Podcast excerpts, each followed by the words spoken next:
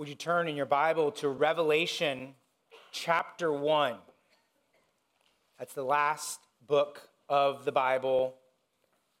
Revelation chapter 1. If you're visiting with us this morning, I want to welcome you to this Resurrection Sunday. I like to call it that. Don't necessarily don't like Easter. I just like to call it what it is. And this is the Sunday we celebrate that Christ rose from the dead on the third day.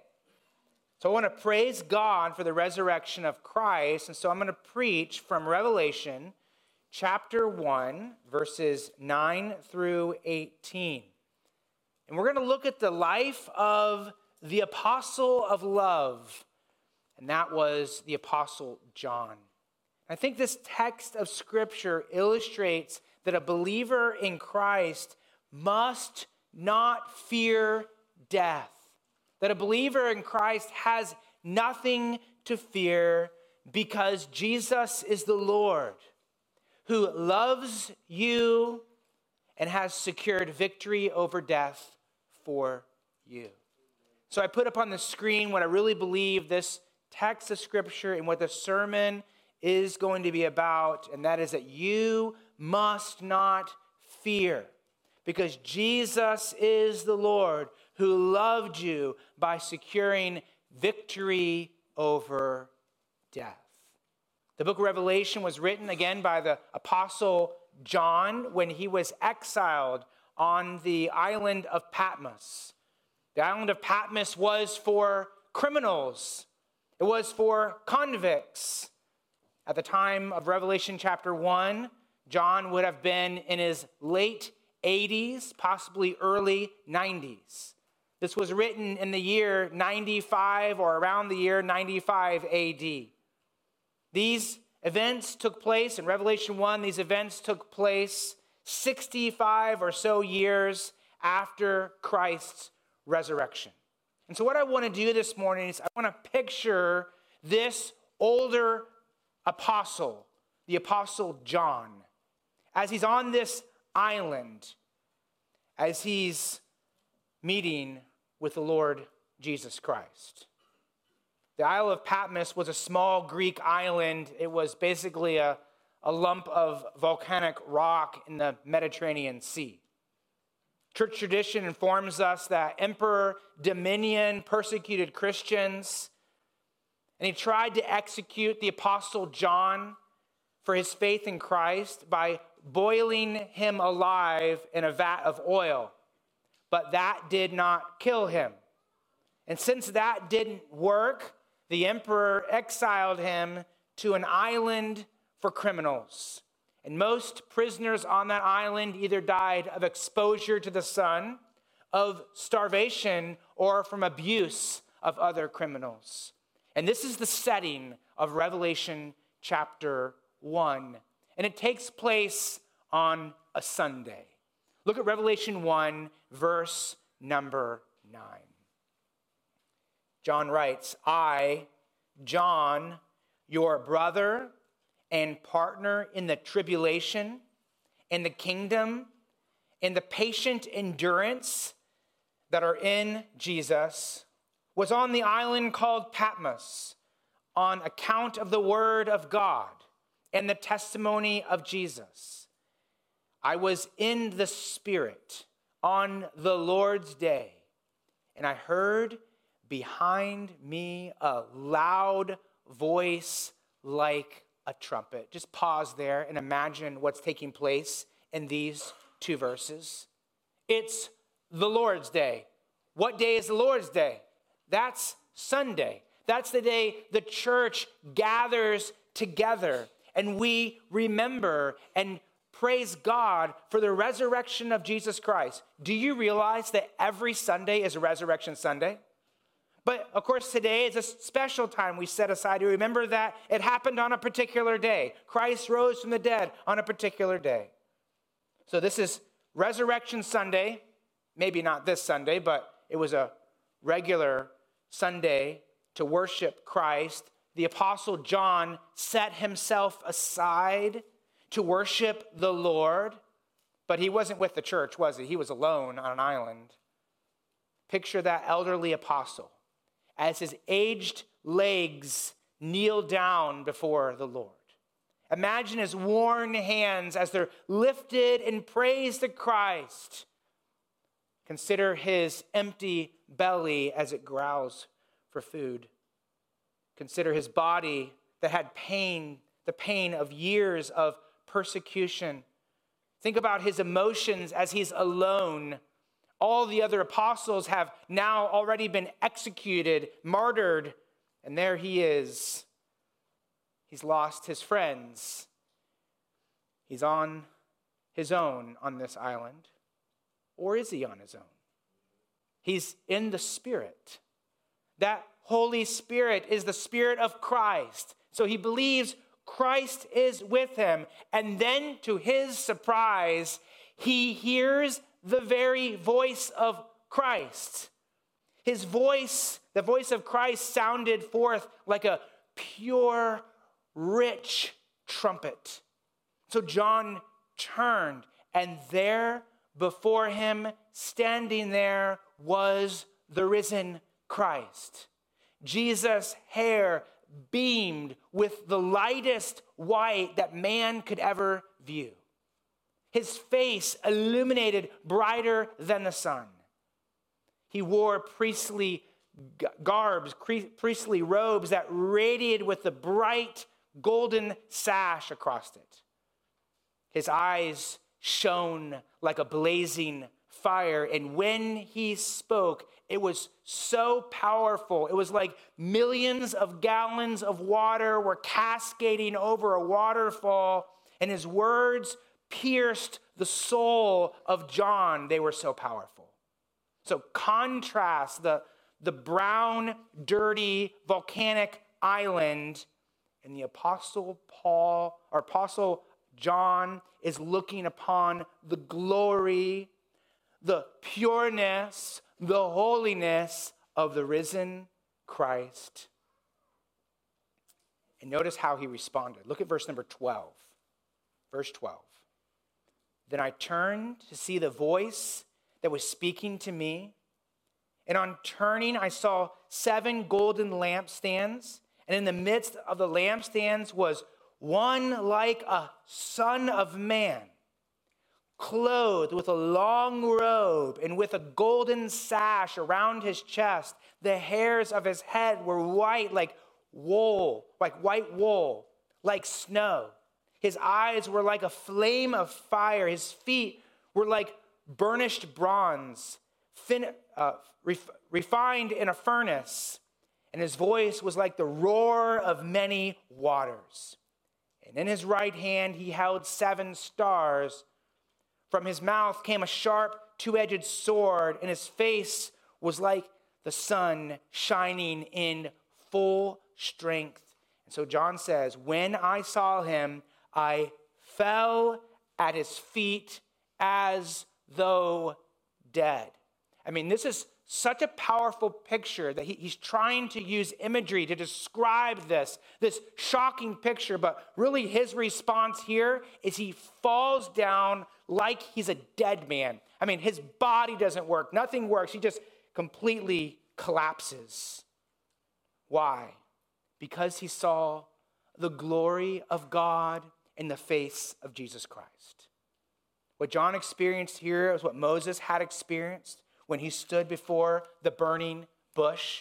Remember that in Exodus chapter number three?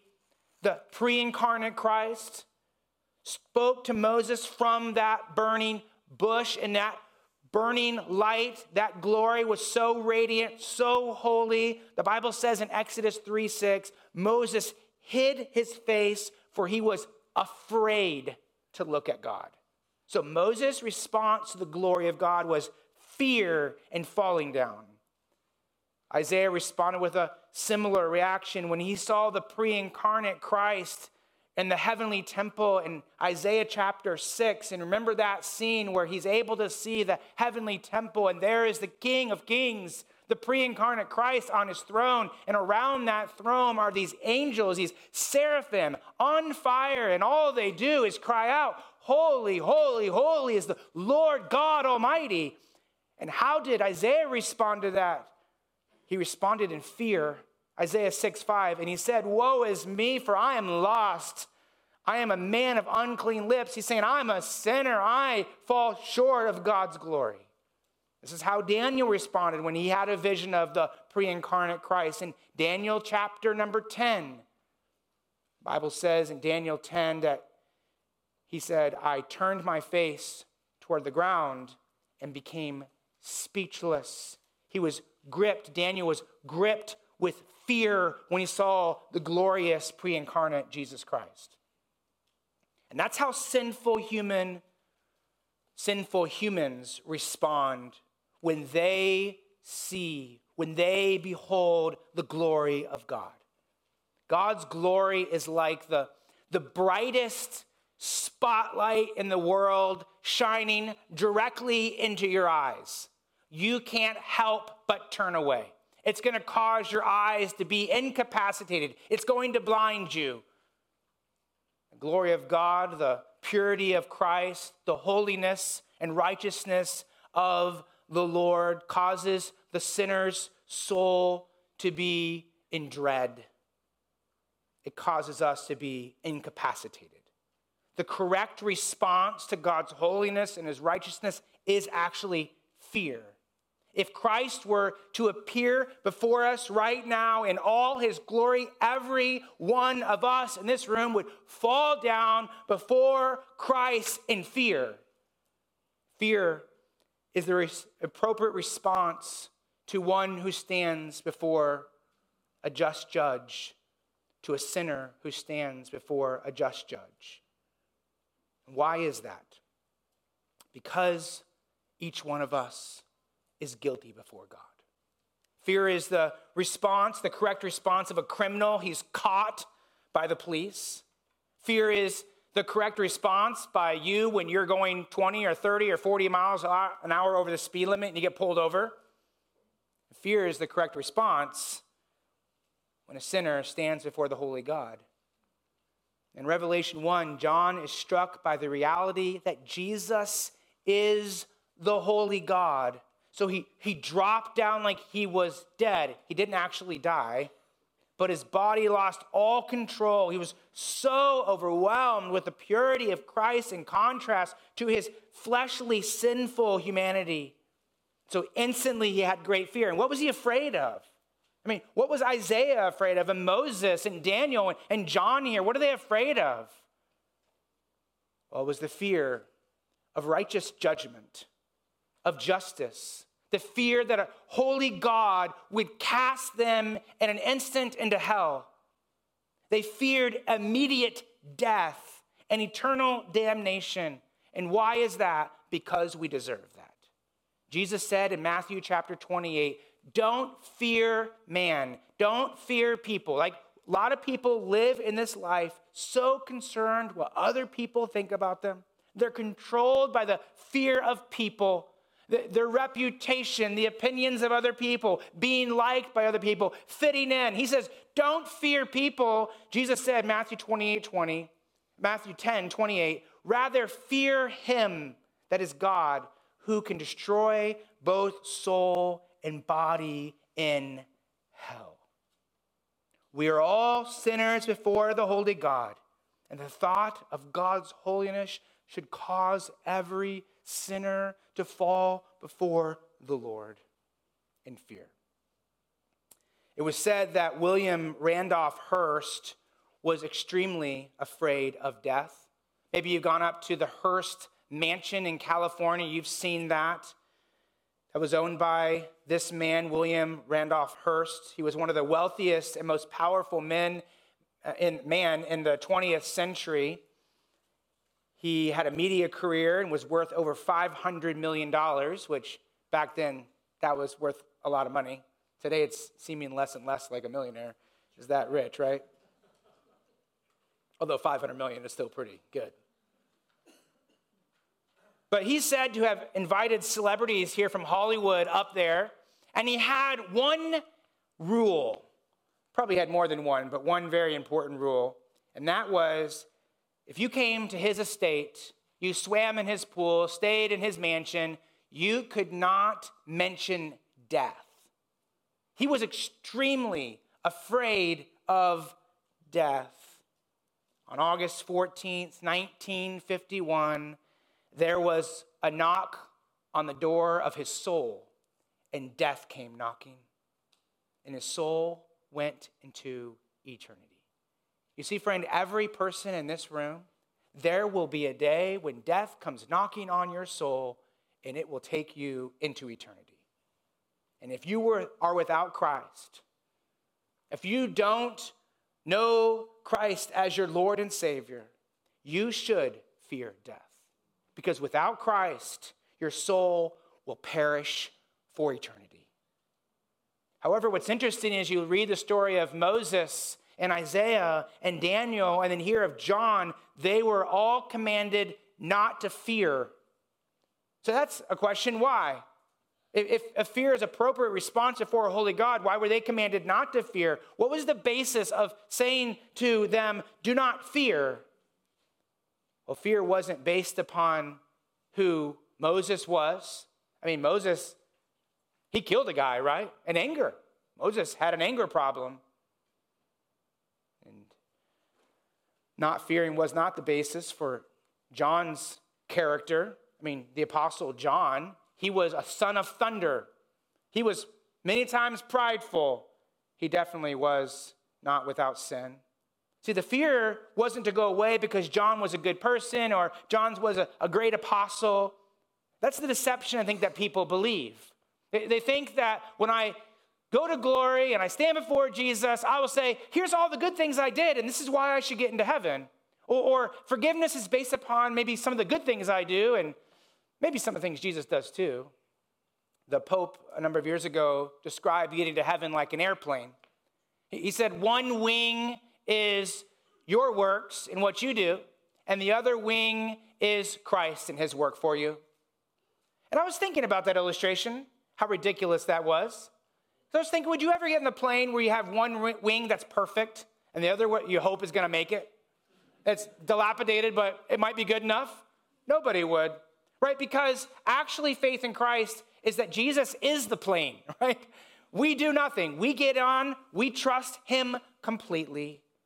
And so this idea that, well, well, I don't have to fear because I look to myself. I'm a pretty good person. I think I've done pretty well in life. I, I try to be good enough for God. I'm pretty religious. No, John was not told to fear because he was a good person. He was saying, don't fear because notice who Jesus is. Look to what Jesus has done. The reason John did not need to fear was because of his relationship with Jesus Christ and who Jesus is and what Jesus has done. Notice that in verse 17. When I saw him, so John sees Jesus, I fell at his feet as though dead. But he laid his right hand on me, saying, Fear not. I am the first and the last, and the living one. I died, and behold, I am alive forevermore, and I have the keys of death and Hades. John was commanded not to fear. Why? Why should he not fear here? Because Jesus is the Lord. He's the Lord who loved John. He's a Lord who loves us and he's the Lord who secured victory over death. Notice in verse 17 the love of Christ for John. I mean, here is John shaking in fear. In fact, that word fear not is the idea that this was something that was taking place as Jesus was speaking to him. He, this means that John was still shaking in fear when Jesus put his hand upon John. Think of that hand. Think of that touch of grace and of love. It's, it's a touch that says, I'm the good shepherd. You're the sheep. You're mine. I love you. I, I lay my life down for the sheep. I took my life back again, and here I am, and you're mine. It was a touch of love. Here we have John, the apostle of love. John was consumed with the love of God. If you read the Gospel of John and the three epistles of John, you will see over 80 times in the Gospels and the epistles that John wrote about love, the love of God, the love we are to have for one another. It was John who wrote John 3:16, "For God so loved the world that he gave his one and only son, that whoever believes in him should not perish but have everlasting life." It was John who recalled the words of Jesus at that last meal in John 15, 9. As the Father has loved me, so I have loved you. Abide in my love, remain in my love. It was John who wrote in 1 John 4, 9, In this the love of God was made manifest among us. This is how God showed his love that God sent his only Son into the world that we might live through him. And even in his old age here, John never got over the love of God for him, the love that Jesus had for him as well. How do you know that? You say, Pastor Ben, how do you see that here? Well, go up to Revelation 1 5. You see, because John starts off this letter recalling the person and the work of Jesus Christ. Look at Revelation 1 5. He says, From Jesus Christ, the faithful witness, the firstborn from the dead. That's the first one to rise again. And the ruler of kings on earth. He's the king of kings. Notice what he says. To him who, what's the next word? Loves us. He loves us. And how did he show his love? He has freed us from our sins by his blood. Yes, my friend John believed Jesus loved him. And Jesus proved it on the cross when he suffered for John's sins and for our sins. Do you believe that God loves you? When we were down in Honduras this past week, on Thursday, we went to a church that was seemingly in the middle of nowhere. It was very, very hot there. We had a service in the morning. Well, I guess it was around 11:30. And as we went there, I mean, we had to take this van to get there and walk a little bit, and it was it was rocky. It took a long time to get there. There are a lot of people very impoverished there. The individuals for Good Samaritan told us, the ones who were in charge told us that this is a very depressed area. There's not a lot of jobs, there's a lot of drinking. Gangs are starting to take over. This pastor and his wife have been there for 10 years. And as I stood in front of the congregation, honestly, I looked at people and I saw people that were believers. There were lots of children, not a lot of men, but I saw women and some men. And I looked out and I was thinking as I was preaching, do these, do these people look at me and, and wonder if God loves me more? You know, I mean, here the, the fat American coming in, plump, whatever I am.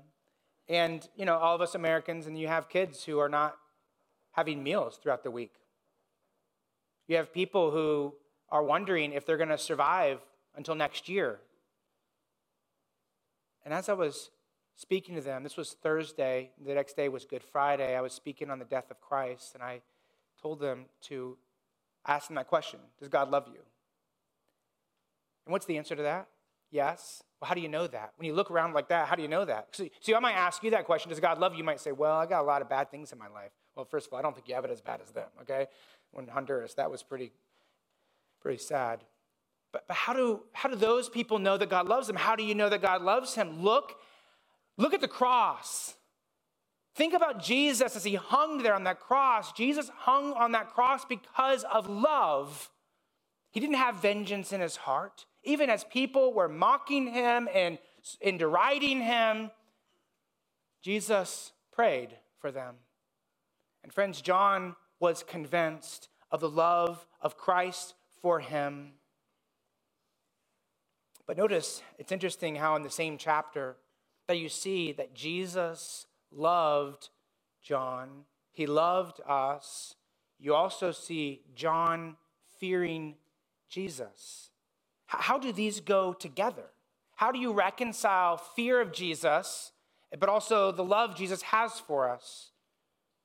Well, I think you reconcile it like this the holiness of Jesus causes the sinner to fear, but that same holiness transforms the sinner's heart to be a saint. Because the Holy One, that's Jesus, went on that cross, and when he died, he died in our place. When he died, he took our sin upon himself. He, he experienced the wrath of God for our sin upon him. When he died on that cross, he died as the Holy One, and he rose again, and he, the Holy One, gifts us with his holiness. In other words, he makes the sinner a saint. That's a, holy one. He gives us his righteousness. And so fear flees in the presence of faith in Jesus Christ, of who he is and what he has done for us. And we no longer need to fear death. If you're a believer in Jesus Christ and you think about that last day when you're going to close your eyes and you're going to take your last breath, you don't have to fear because Jesus has touched your soul with his redemptive love. When you believed in Jesus, the scripture says that he resurrected your dead soul to come to life, and he did it because of love. Ephesians chapter 2, verse 4 God is rich in mercy. God is rich in mercy because of the great love with which he loved us, even when you were dead in trespasses, he made us alive together with Christ. In other words, your soul was spiritually dead, and he touched your soul and brought it to life, and he did it because he loves you. And after our bodies die, he will resurrect our bodies to new life. And he will do that because he loves you so we can live with him for eternity. So the touch here upon John, I think, was a touch of love, a touch of grace. To say, I, I love you, John. Remember who I am. Notice verse number 17 Fear not, I am the first and the last, and the living one. The first and the last is a description of God. God is before all things and after all things. He is without beginning and without end. That is the definition of who God is. He's eternal. And the living one is the name of God throughout the Old Testament. He is the everlasting one. He is the living God. That's the name for God you find in many texts of the Old Testament. So Jesus is saying here, I'm God, but also notice he says, I died. So, verse 18, I'm the living one, I'm God, but also I died. That's speaking about his humanity, that he took on flesh. He became the incarnate one. He lived a perfect life, and then he gave up his life on that cross. He died. And then notice what he says after that I died, and behold, I am alive forevermore. This is the resurrection. And John was a witness to all this. John was a witness to Jesus' death and to his bodily resurrection. And this text indicates that John stopped fearing.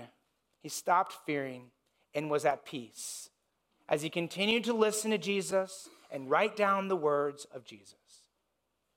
So, again, what was it that took away John's fear of death and of judgment? It was faith that Jesus loved him, that Jesus is the Lord who loved him and secured victory over death for him. His hope was in that, the person and the work of Jesus Christ. But, church, this wasn't something that he just, at the age of 80 or 90 or however old he was, it wasn't something he just came up with. No, Christ taught him this while he was on earth. In fact, would you go back with me to Luke chapter number three? I want to show this to you. Luke chapter three, I want to look at briefly a couple events where we see that Christ taught him to no longer fear, but have faith that he is the Lord who loves him and secures victory over death. In Luke chapter 3, you have John the Baptist.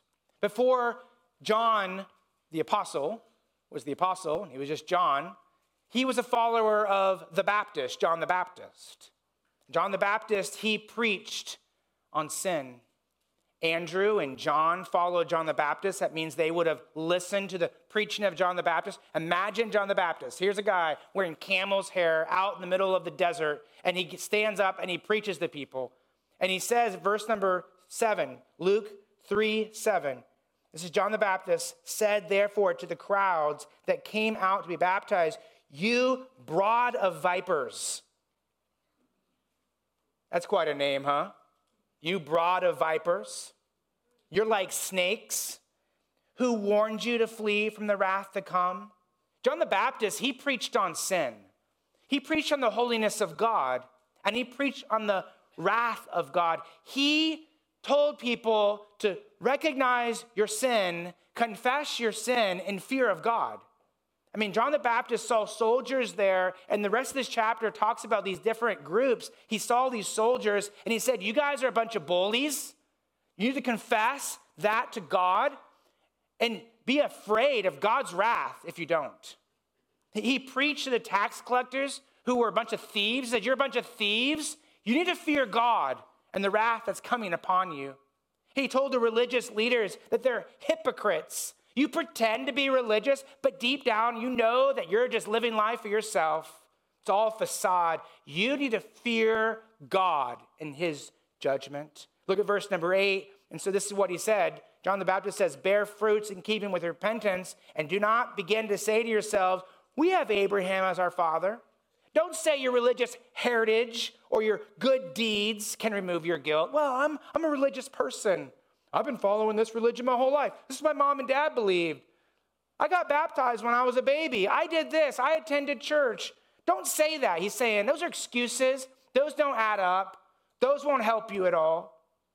Before a holy God, nothing you offer means anything. In verse 9, he warns them that you're going to be cut off, you're going to be thrown into the fire of judgment. So, again, here you see the proper response to a holy God is fear because judgment is real. Like what I'm talking about up here isn't just theoretical, it's not just theological, it's reality. Like when you lay in bed at night and you wake up at three o'clock in the morning and that sin comes to your mind because you treated your wife in a certain way or you lied to a certain person or you're deceiving in this area, when that sin comes to your mind, that's God saying, You stand before me as guilty. God wants us to fear. He wants us to fear Him and His holiness. But that's not where John the Baptist stopped. It wasn't just confess your sin, it was actually look to the Savior. Because John the Baptist's message was, Behold, the Lamb of God. And he was pointing to Jesus Christ. Behold, the Lamb of God who takes away the sin of the world. There's the one who has the solution. Yes, confess your sin, fear God, but then have faith in that one.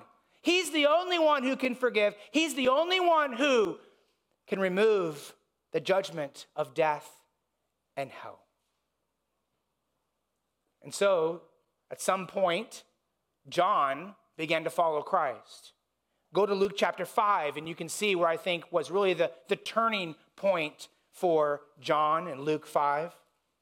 John, Peter, James, John, Andrew, they had just spent the entire night fishing and they caught nothing. They were tired. It was disappointing. It's the morning. They're on the side of the shore and they're cleaning their nets. Remember, John was uh, a brother of James, and their dad was Zebedee. He was pretty well off. They had even servants that helped them. So when you think about John, don't think of some kind of wimpy little man, right? And this guy was a man's man. He was a fisherman. Like he took nets, he had muscles. His father was pretty well to do. Wasn't like, oh, Jesus is a better option because it's going to be financially more viable for me. No, I mean, when he left that occupation, he left something that was in the family, something that was valuable in the world's eyes. Jesus walked down to that shore, and a crowd was following him. So Jesus asked Peter, Peter, can you put your boat out there? Can I get in the boat? Can I preach the gospel? And remember what Jesus preached? What he preached? Repent and believe the gospel. In other words, he's saying, Fear God. Fear God, there's judgment. Recognize your sin and believe that God's the only one who can rescue you. That's the gospel. And so he did this from the boat. And then he got done preaching and he told Peter, he says, Why don't you guys go out there, take your boat, and cast your nets out there again? You know, Peter, oh, Lord, come on. Oh, we already did that. You know, here's the carpenter telling the fishermen how to fish. But Peter obeyed. He went out there in that boat. He cast his net on the other side, and a miracle happened. That net began to fill up with so many fish I mean, it was impossible to just naturally happen. It was like Jesus called the fish in the sea to come to that net, and they recognized this is a miracle. I mean, Peter and Andrew called over, John, James, get in your boat, help us. And they went over there, and their boats were filling up so much with fish that they recognized something supernatural happened. Look down in Luke chapter 5, verse number 8. Notice how Peter responded to this Christ who did this amazing work, his power. Verse 8, Peter, scripture tells us that he fell down at Jesus' knees, saying, Depart from me. Like I'm a sinful man, O Lord. Notice this fear. Verse 9, for he and all who were with him were astonished at the catch of fish that they had taken, and also so were also James and John, the sons of Zebedee, who were partners with Simon.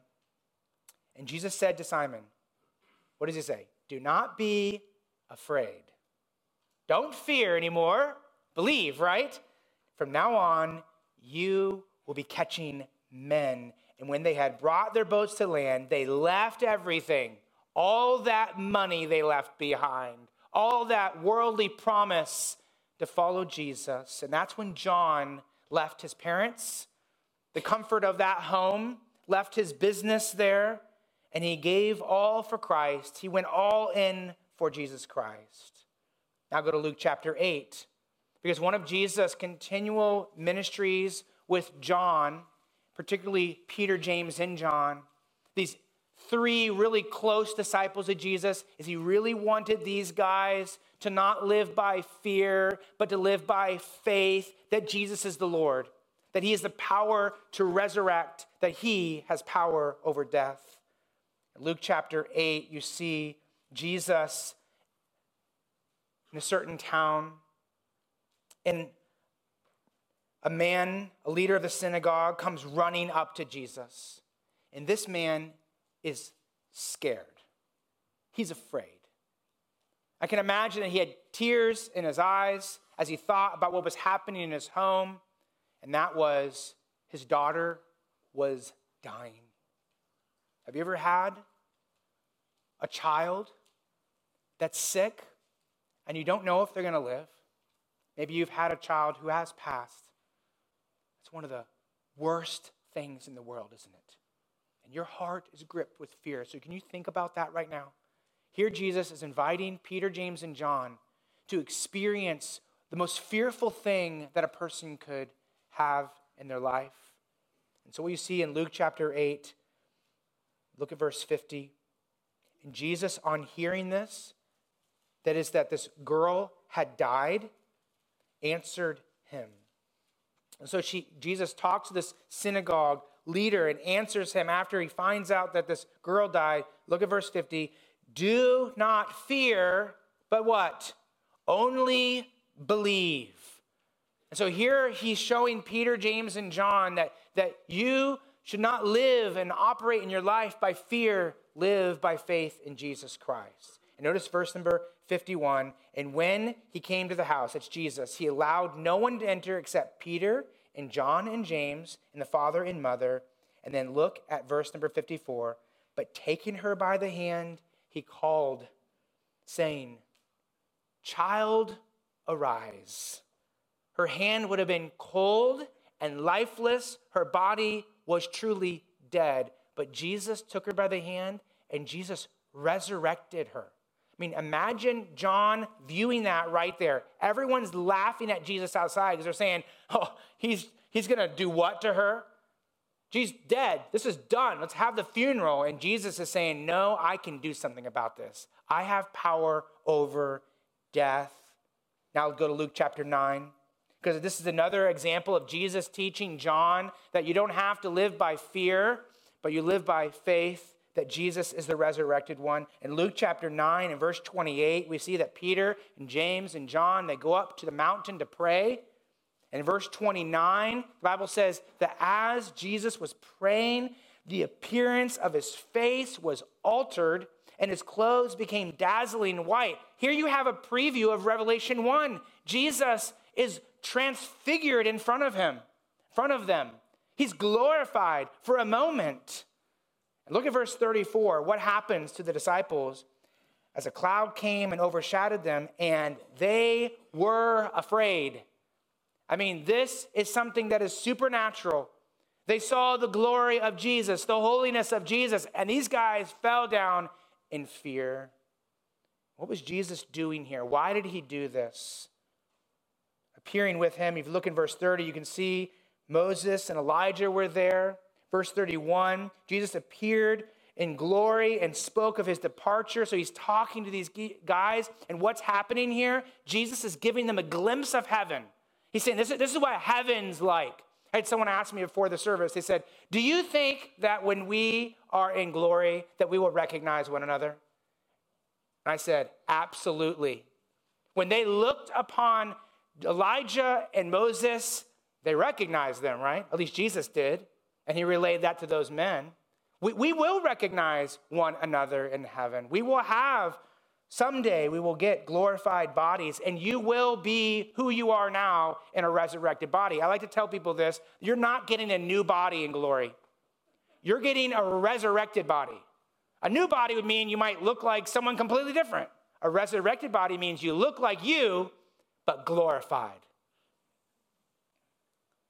So Jesus was giving them a preview of heaven, of his glory, of what's going to happen after his resurrection. He was giving them a preview of his love poured out and his power over death. I think Jesus' lessons of faith and love and power are most clearly seen, though, in the hours before his death. Would you go to John chapter 14? We'll end in the book of John here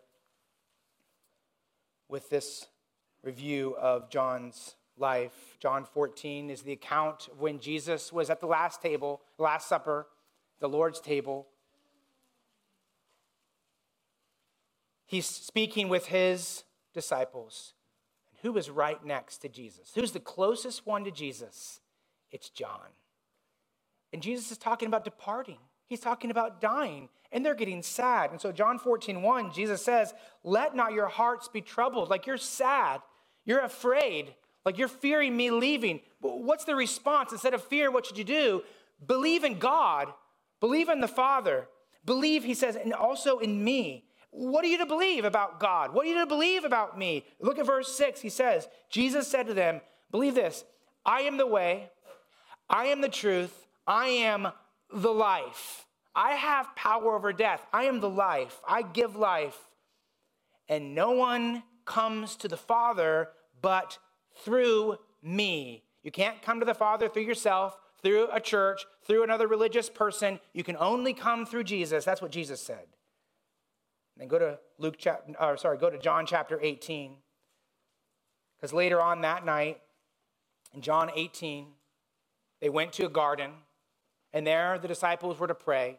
And Jesus took Peter, James, and John a little farther and said, Guys, pray right now. And what did they do? They fell asleep. But Jesus eventually was taken away captive to the courtyard of the high priest.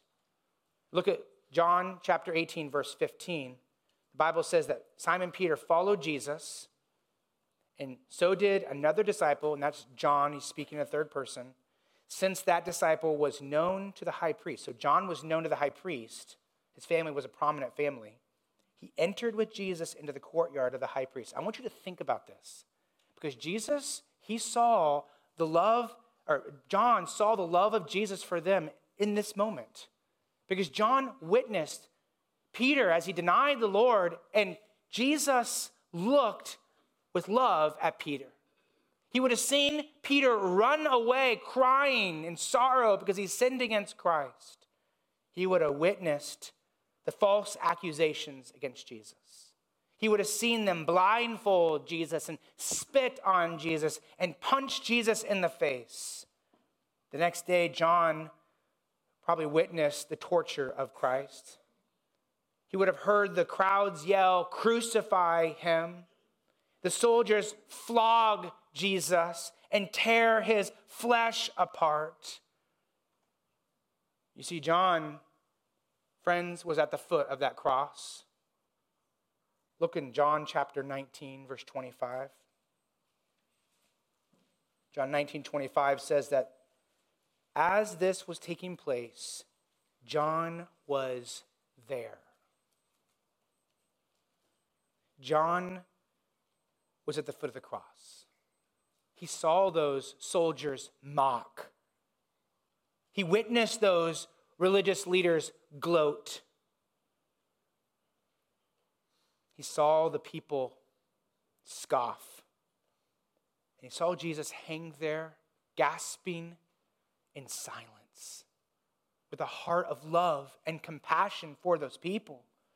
And as I said earlier, what was his prayer on that cross? Father, forgive them. That didn't give them forgiveness, by the way. It showed the heart of Jesus. This is why he's on the cross. He wants to save sinners. He died because he loves. John witnessed that. So imagine that scene as John and his John's mother and Jesus' mother and some other women are there at the foot of the cross and they're watching Jesus suffer for sins. God's wrath is poured out upon Jesus.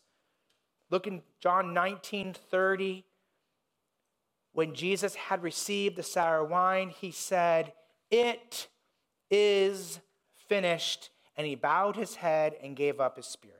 When he said, It is finished, Jesus was saying that I have paid for sin in full. They buried Jesus. And where were the disciples? They were hiding in fear. They were hiding in fear.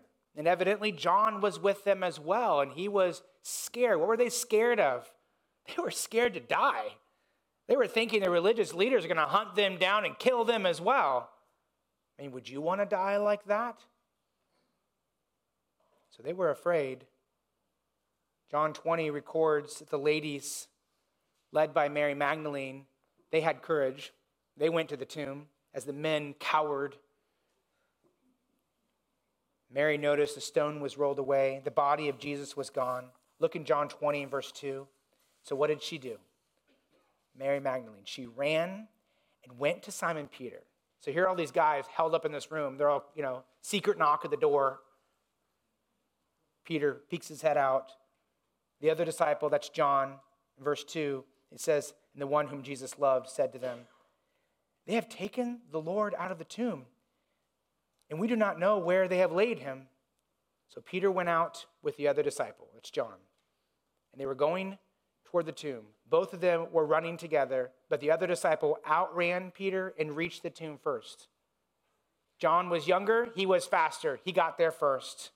He looked in the tomb, verse 5, and stooped, and stooping to look in, he saw the linen clothes lying there, but he did not go in. Verse 6 Then Simon Peter came following him and went into the tomb. He saw the linen clothes lying there, and the face cloth, which had been on Jesus' head, not lying with the linen cloth, but folded up in place by itself. That was intentional. Then the other disciple, that's John, who had reached the tomb first, also went in and notice what happened. He saw and he believed. John was the first disciple to believe. He didn't connect all the dots yet, but he knew something had happened here. His faith was changing, or his fear was changing to faith. Well, they went back to that room and kept hiding. Look down in verse number 19. The disciples are scared and confused on the evening of that day. So this is Sunday night, the first day of the week the doors being locked where the disciples were, were for what? For fear of the Jews. So they're afraid still that they're going to die. Jesus came and stood among them and said, Peace be with you. And when he said this, he showed them his hands and his side. And then the disciples were glad when they saw the Lord. The disciples saw Jesus risen again.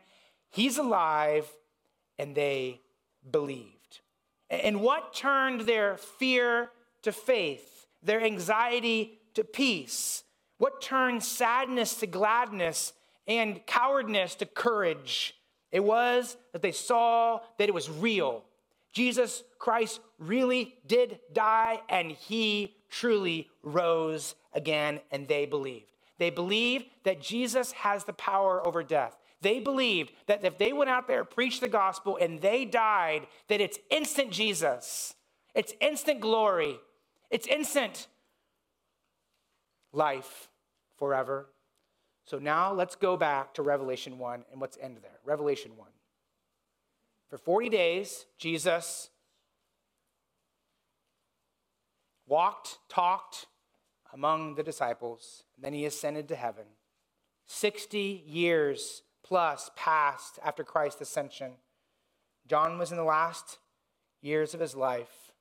And verse number 19 says that he saw Jesus and he again feared until his hand, Christ's hand was put on him, and he said, I am the first. Look at verse number 19. I am the first and the last, the living one. I died, and behold, I am alive forevermore. And notice this last part I have the keys of death and Hades. Jesus touched him in love and reminded John who he was. I'm the resurrected Lord. And guess what? I have the keys of death and Hades. I have a key right here in my pocket. This is a key to my car. Back at the time of Christ and of John here, someone who had a key, it represented not just access, but also that they were the owner of that. And so I have a key that represents I have access. I could have stolen it, I guess, but I actually did buy that vehicle out there. But it, it represents I have access, but also I'm the owner. And friends, Jesus Christ, He is the owner of death and Hades. Yes, death might take your body, your soul might be separated from your body, but Jesus, He has the ultimate decision on your destiny. And if you are in Jesus Christ, He guarantees, because you have believed in Him, that you have eternal life. Are you tempted to fear? There's a lot to fear in this world, isn't there? We often fear trials and difficulties. Maybe you even fear death. But, friends, the scripture tells us you must not fear, but you must have faith. Jesus is the Lord. He loves you, He died for you, and He rose again. And those of us who are believing in Him, we have the assurance that we have life. Our souls are alive, and some days, someday our body will be brought back to life. And friend, if you are in here and you don't know Christ, you don't have that assurance. And you should fear that last breath. And so, our plea to you we are ambassadors of Christ, and we plead with you on behalf of Christ be reconciled to him. He came, he's, he came in love, and he wants to forgive. And all you have to do is call upon him. Confess your sin. Confess that he's the Savior, he's the Lord, and he promises he will touch your soul with love and bring it to life. And you have you will have eternal life. Let's pray.